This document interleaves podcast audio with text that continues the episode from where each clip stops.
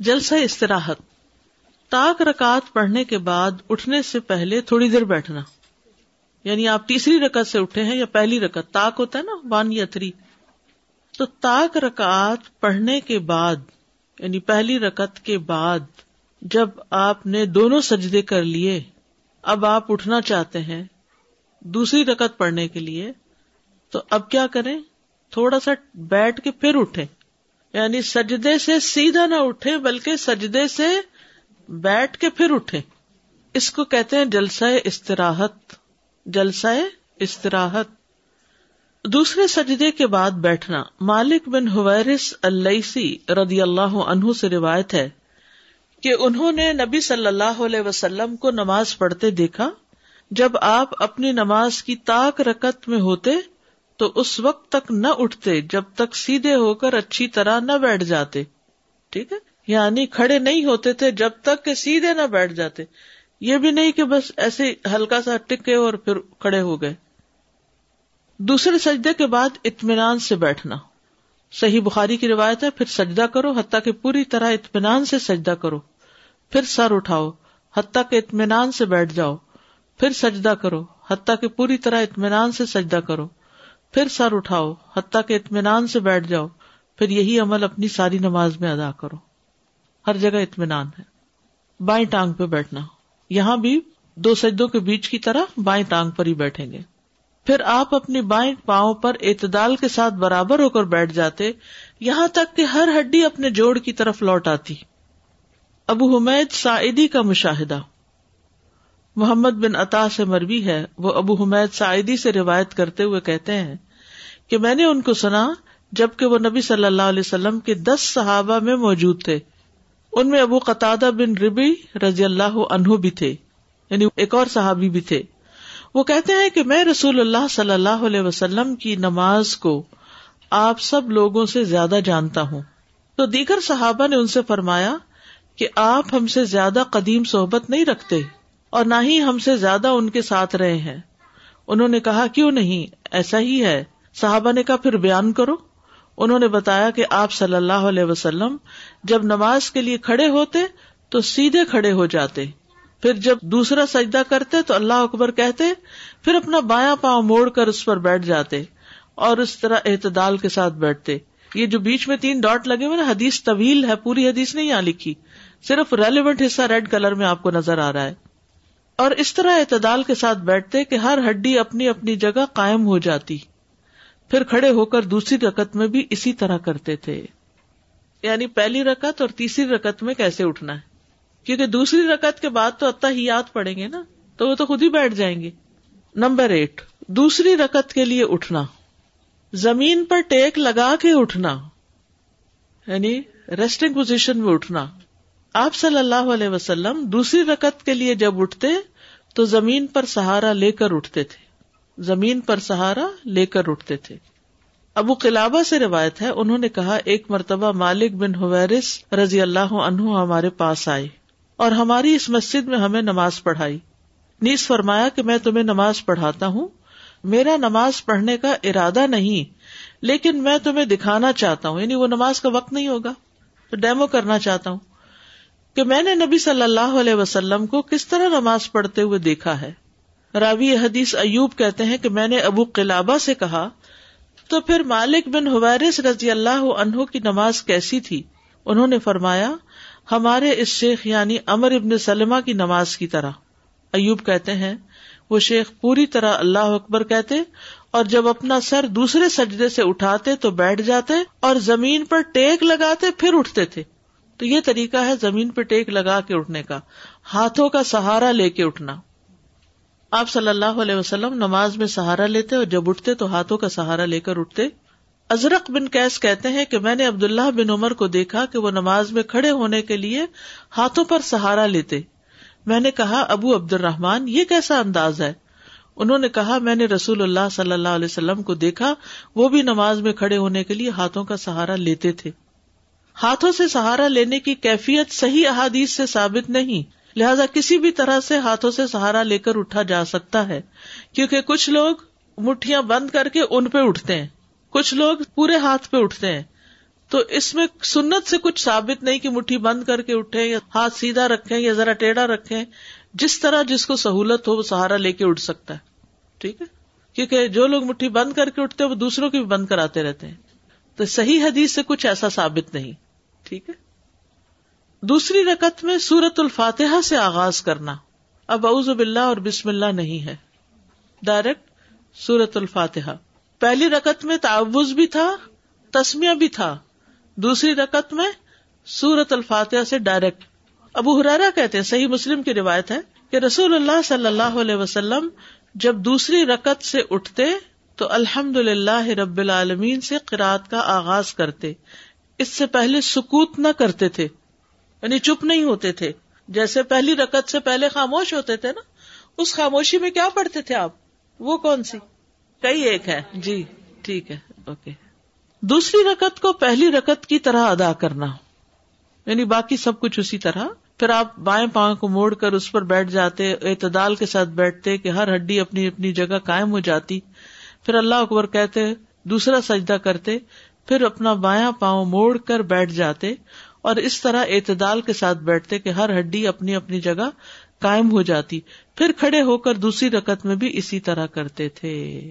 تو دوسری رکت پہلی رکت ہی کی طرح تھے باقی چیزوں میں۔ سوائے اس کے کہ دوسری رکت کے شروع میں کوئی دعا وغیرہ نہیں پڑی جاتی۔ بعض کہتے کہ بسم اللہ سورت فاتح کا حصہ ہے۔ بعض کہتے کہ حصہ نہیں ہے۔ راج رائے یہ ہے کہ وہ حصہ نہیں ہے۔ کہ جیسے حدیث میں آیا نا کہ آپ الحمد للہ سے شروع کر دیتے تھے۔ اچھا سوال ہے۔ سجدے سے سر اٹھاتے ہوئے اللہ اکبر کہنا ذرا سا ٹکنا اور کھڑے ہو جانا پھر دوبارہ نہیں اللہ اکبر پڑھنا۔ یعنی یہاں دو اللہ اکبر نہیں ہے ٹھیک ہے۔ سہارا کوئی چیئر وغیرہ سے بھی لیا جا سکتا ہے؟ جیسے میری سسٹر کو اٹھنے میں پرابلم ہوتا ہے۔ تو زمین سے ہی لے لیں۔ نہیں جیسے اگر ساتھ چیئر پڑی ہو کیونکہ جب کھڑے ہوتے ہیں دوسری رکعت کے لیے۔ زمین سے ہی لینا چاہیے میرے خیال میں۔ چیئر کا تو میں نے کہیں نہیں پڑھا۔ جیسے ان کے لیے کھڑا ہونا مشکل ہے آپ کا رخ مڑ جائے گا۔ ہاتھ بھی اوپر کرنے پڑیں گے۔ پھر آپ ضرور مڑ دڑ جائیں گے ادھر ادھر ہو جائیں گے۔ چیئر سامنے تو نہیں ہے نا؟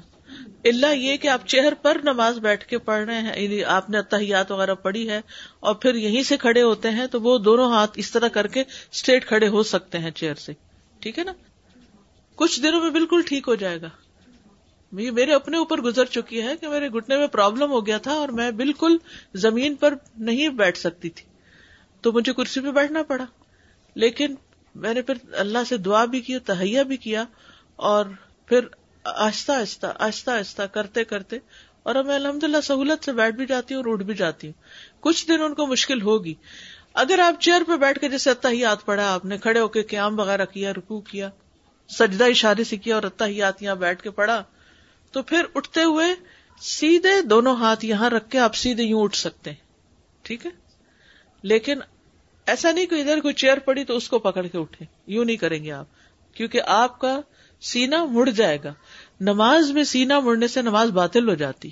منہ بھی نہیں موڑ سکتے اور سینا بھی نہیں موڑ سکتے۔ یہ جو ہم رکو اور سجود سارے جو اطمینان سے کرتے ہیں نا، اس سے میں نے ابھی نوٹ کیا ہے رکو بالکل صحیح طریقے سے کیا تو آپ کی بیک میں فیل ہوتا ہے، آپ کے بونس فیل ہوتے ہیں کہ صحیح اسٹریچ ہو رہے ہیں اور کاف میں آپ کی اسٹریچنگ ہوتی ہے اس سے اسٹریچنگ سے بہت فرق پڑتا ہے جس کو اگر گھٹنوں میں درد ہے۔ مجھے فرق پڑ رہا ہے میں دیکھ رہی ہوں صحیح طرح سے کرنے سے۔ اور پھر یہ کہ بیک کے نچلے حصے میں جو تکلیف ہو جاتی ہے نا بیٹھنے وغیرہ جی۔ تو وہ جب ہماری اچھی اسٹریچنگ ہوتی ہے نا رکو میں تو وہ جو موہرے ایک دوسرے کے اندر جی۔ جانے لگتے ہیں ان کا جو فاصلہ ہے وہ صحیح صحیح رہتا ہے۔ جی۔ وہ فیزیو تھراپسٹ بھی اسی قسم کی ایکسرسائز کراتے ہیں اسٹریچنگ کی۔ جی اللہ ہاں۔ تعالیٰ نے اطمینان یہ کہا کہ ہم اطمینان سے ہر ہڈی ہر چیز کو جگہ پہ لانے کا مطلب یہی ہے۔ اور پھر اطمینان سکون سے ہم جو جلد بازی ہوتی ہے نا کہ یہ کام ہو جائے گا یہ کام خراب ہے کوئی کام خراب نہیں ہوتا۔ بالکل۔ میں نے دیکھا نماز وقت پہ پڑھ رہے ہیں اس سے بہت فرق پڑتا ہے۔ ٹائم مینج بہت اچھی طرح ہوتا ہے۔ بالکل۔ اور آپ دیکھیے جب اذان ہوتی ہے نا تو اس میں جو الفاظ ہے نا حی الصلاح جی۔ حی الفلاح جی۔ آؤ کامیابی کی طرف۔ آؤ کامیابی کی طرف۔ دو دفعہ بلایا جاتا ہے۔ تو اس میں دنیا کی کامیابیاں بھی ہیں اور آخرت کی کامیابی تو ہے ہی ہے۔ لیکن ہمیں کوئی ویسے کہے کہ آؤ سکسیس کے ٹپس بتاؤں تمہیں تو ہم بھاگے چلے جائیں۔ لیکن آؤ کامیابی کی طرف آؤ سکسیس کی طرف تو ہم اس پہ بلینک ہوتے ہیں۔ اچھا کیا کامیابی؟ استاد آپ ہمیشہ کہتی ہیں شعور کے ساتھ ہونا چاہیے، شعوری مسلمان ہونا چاہیے۔ واقعی شعور آتا ہے تو پھر ہم یہ نماز بھی اسی طرح پڑھتے ہیں۔ بالکل۔ ویسے آپ اگر کہیں زمین پہ بیٹھ جائیں تو محال ہے اٹھنا۔ اور کہیں نہ کہیں انسان کو مجبوری سے بیٹھنا پڑ ہی جاتا ہے۔ لیکن اگر نماز ہو بس مجھے ویسے تو اٹھنا مشکل لگتا ہے، لیکن نماز کی پوزیشن میں میں آرام سے اٹھ جاتی ہوں، کیونکہ وہ پریکٹس ہے اٹھنے کی۔ تو صحیح طریقوں کی پریکٹس کریں گے تو انشاءاللہ ایک ایک اسٹیپ کو لے لیجیے اور اس کے اوپر پریکٹس کرتے کرتے اس کی عادت بنا کے پھر دوسرے کو لے لیجیے پھر تیسرے کو لے لیجیے۔ تحجد کی نماز میں قرآن اٹھانے کے لیے تھوڑا ہل سکتے ہیں یا کس طریقے سے قرآن کو اپنے پاس رکھ یعنی ساتھ ٹیبل پہ اگر رکھا ہوا ہے نا صرف سامنے کے دو صفحے پڑھیے پلٹنے ولٹنے کا کام نہ کیجیے۔ اور سامنے اگر رکھا ہوا نا تو بس ایک ہاتھ سے ایک دفعہ اٹھا لیجیے اور اپنے سینے کے اوپر دوبارہ اپنا ہاتھ اسی طرح ہی یوں پکڑ کے پھر رکھ لیجیے۔ اور اس طرح سر نیچے جھکا کے پڑھتے رہیے۔ پھر بس ایک ہاتھ سے رکھ دیجیے۔ الٹے ہاتھ سے رکھ سکتے ہیں قرآن۔ نہیں دو نہ کھولیے۔ ایک ہی کھولیے۔ اس طرح دیکھیں نا دونوں ہاتھوں سے آپ کبھی کچھ کر رہے کبھی کچھ یہ تو نماز ہی خراب ہو جائے گی۔ مطلب یعنی نفل نماز چاہے نفل ہو۔ وہ بھی تو نماز ہی ہے نا۔ لوگوں کو تبلیغ کم اور محبت زیادہ دیجیے۔ تو اصلاح ہوتی جائے گی۔ ہم علم زیادہ دیتے ہیں اور توجہ کم دیتے ہیں۔ توجہ سے بہت سے معاملے حل ہو جاتے ہیں۔ اور یہی حال ہمارے اپنے بچوں کا بھی ہے۔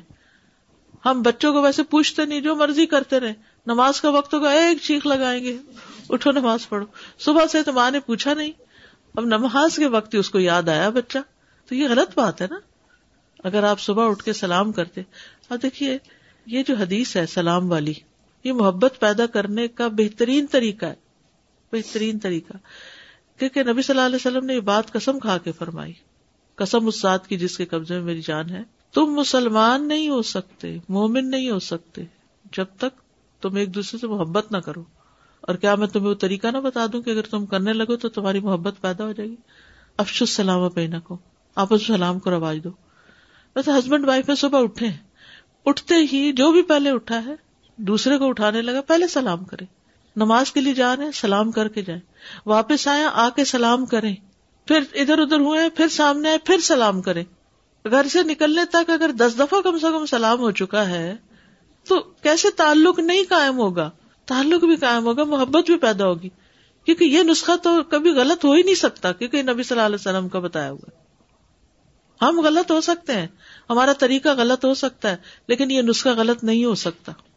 مگر ہم گھر والوں کو فار گرانٹیڈ لیتے ہیں۔ ہم کہتے ہیں ان کو کیا سلام کرنا؟ ہمارے ویسے بھی زیادہ سلام کا رواج نہیں ہے۔ یعنی آپ نے فرمایا تھا جو حدیث پوری جو یہاں سے ہوتی ہے کہ تم جنت میں نہیں جا سکتے جب تک مومن نہ ہو۔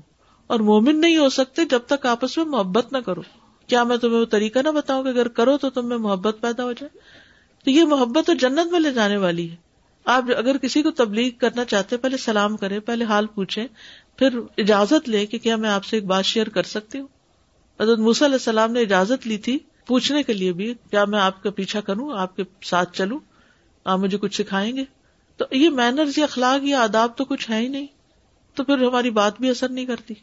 اور دوسری بات یہ کہ کبھی بھی کسی کو تقریر کے انداز میں تبلیغ نہ کیجیے گا۔ جب ہم بازو کا بات کرنے لگتے ہیں تو ہم ہاتھ بھی اٹھا لیتے ہیں۔ اشارے بھی شروع کر دیتے ہیں۔ جیسے کوئی خطاب کر رہے ہو۔ تو خطاب جو ہوتا ہے نا، وہ ایک مجمے کو ہوتا ہے۔ ون آن ون بیس پہ خطاب نہیں ہوتا۔ بچے کے سامنے بیٹھ کے ہاتھ اٹھا کے بات نہ کیجیے۔ تو یہ منفی رویے اگر آپ ان کو ہر وقت برائی فیل کروا رہے ہیں، تو پھر فائدہ کچھ نہیں ہوگا۔ محبت پہلے، تبلیغ بعد میں۔ ریلیٹڈ ایک واقعہ ہے لاسٹ ویک ہوا تھا۔ میرے ہسبینڈ کا بزنس ہے امیشن ٹیسٹ کا۔ تو وہاں پہ ایک صاحب آئے، اچھے پریکٹسنگ ہے سب کچھ ہے، مگر بہت ہنسی مذاق والے ہیں۔ تو انہوں نے کہا، دیکھو، میں جو بھی انفارمیشن دوں گا اپنی گاڑی کی، سب جھوٹ ہوگی۔ تم وہی لکھو۔ میرے ہسبینڈ کو تھوڑا سا ہوا، انہوں نے تھوڑا سا بینیفٹ آف ڈاؤٹ یہ کہ شاید یہ ہنسی مذاق والے اس طرح کی بات کرنے لگے۔ تو انہوں نے سب لکھا۔ پھر انہوں نے انہوں نے کہا کہ اچھا نام تو بتائیے۔ تو انہوں نے کہا کہ، محمد امین۔ تو میرے ہسبینڈ نے پھر ان کو یوں ہاتھ تک کے کہا کہ، واہ واہ، کیا نام ہے۔ مگر یہ کام صحیح نہیں لگ رہا، یہ نام کے ساتھ یہ کام۔ اتنا خوبصورت نام ہے۔ ان کا پھاڑ دو اسے اب تم نے میرا دل عجیب کر دیا میرا دل ہل رہا اللہ۔ بس یہ اتنی سی صرف یہ ہے تبلیغ کا طریقہ۔ یہ ہے تبلیغ کا طریقہ۔ یعنی چند لفظوں سے دنیا ہی بدل جاتی ہے۔ اور آپ دیکھیں گے کہ اگر پلٹ کے اپنے پیچھے دیکھیں نا آج جو آپ دین میں ہے نا اس کے پیچھے ضرور کسی نہ کسی کا کوئی ایسا جملہ یا انکریجنگ ورڈز یا کوئی ایسی چیز ہوگی کہ جو آپ کو اس راستے پہ لے آئی۔ تو یہی انکریجنگ ورڈز جو ہیں دوسروں کے ساتھ شیئر کریں۔ اور استاذہ، بہت بار یہ بھی ہوتا ہے کہ جو غلط کام ہو رہا ہے، ہم اس کام کو برا نہیں سمجھتے، اس شخص کو برا سمجھنا شروع کریں تو وہیں پر ساری بات ختم ہو جاتی ہے۔ جیسے ایسی ہوا، جب ہم انڈیا میں تھے تو نماز ایسے مطلب صحیح طریقے سے پڑھنا شروع کیا تھا۔ تو جو گروپ تھا جو صحیح طریقے سے نہیں پڑھ رہا تھا، تو جو میری فرینڈ آئی، اس نے کہا کہ یہ لوگ تو غلط ہے یہ لوگ تو ایسی ہمیشہ ہی غلط کام۔ کہا کہ نہیں، آپ ان کو جنرلائز نہ کریں۔ جو کام بس غلط ہے، اس کو آپ اپنے ذہن میں رکھیں اس کو سدھارنے کی کوشش کریں۔ صحیح رویے سے، محبت سے، اچھے طریقے سے، جو مانتا ہے، انشاءاللہ، نہیں مانتا ہے تو پھر آپ اس کے لیے دعا کنٹینیو رکھیں۔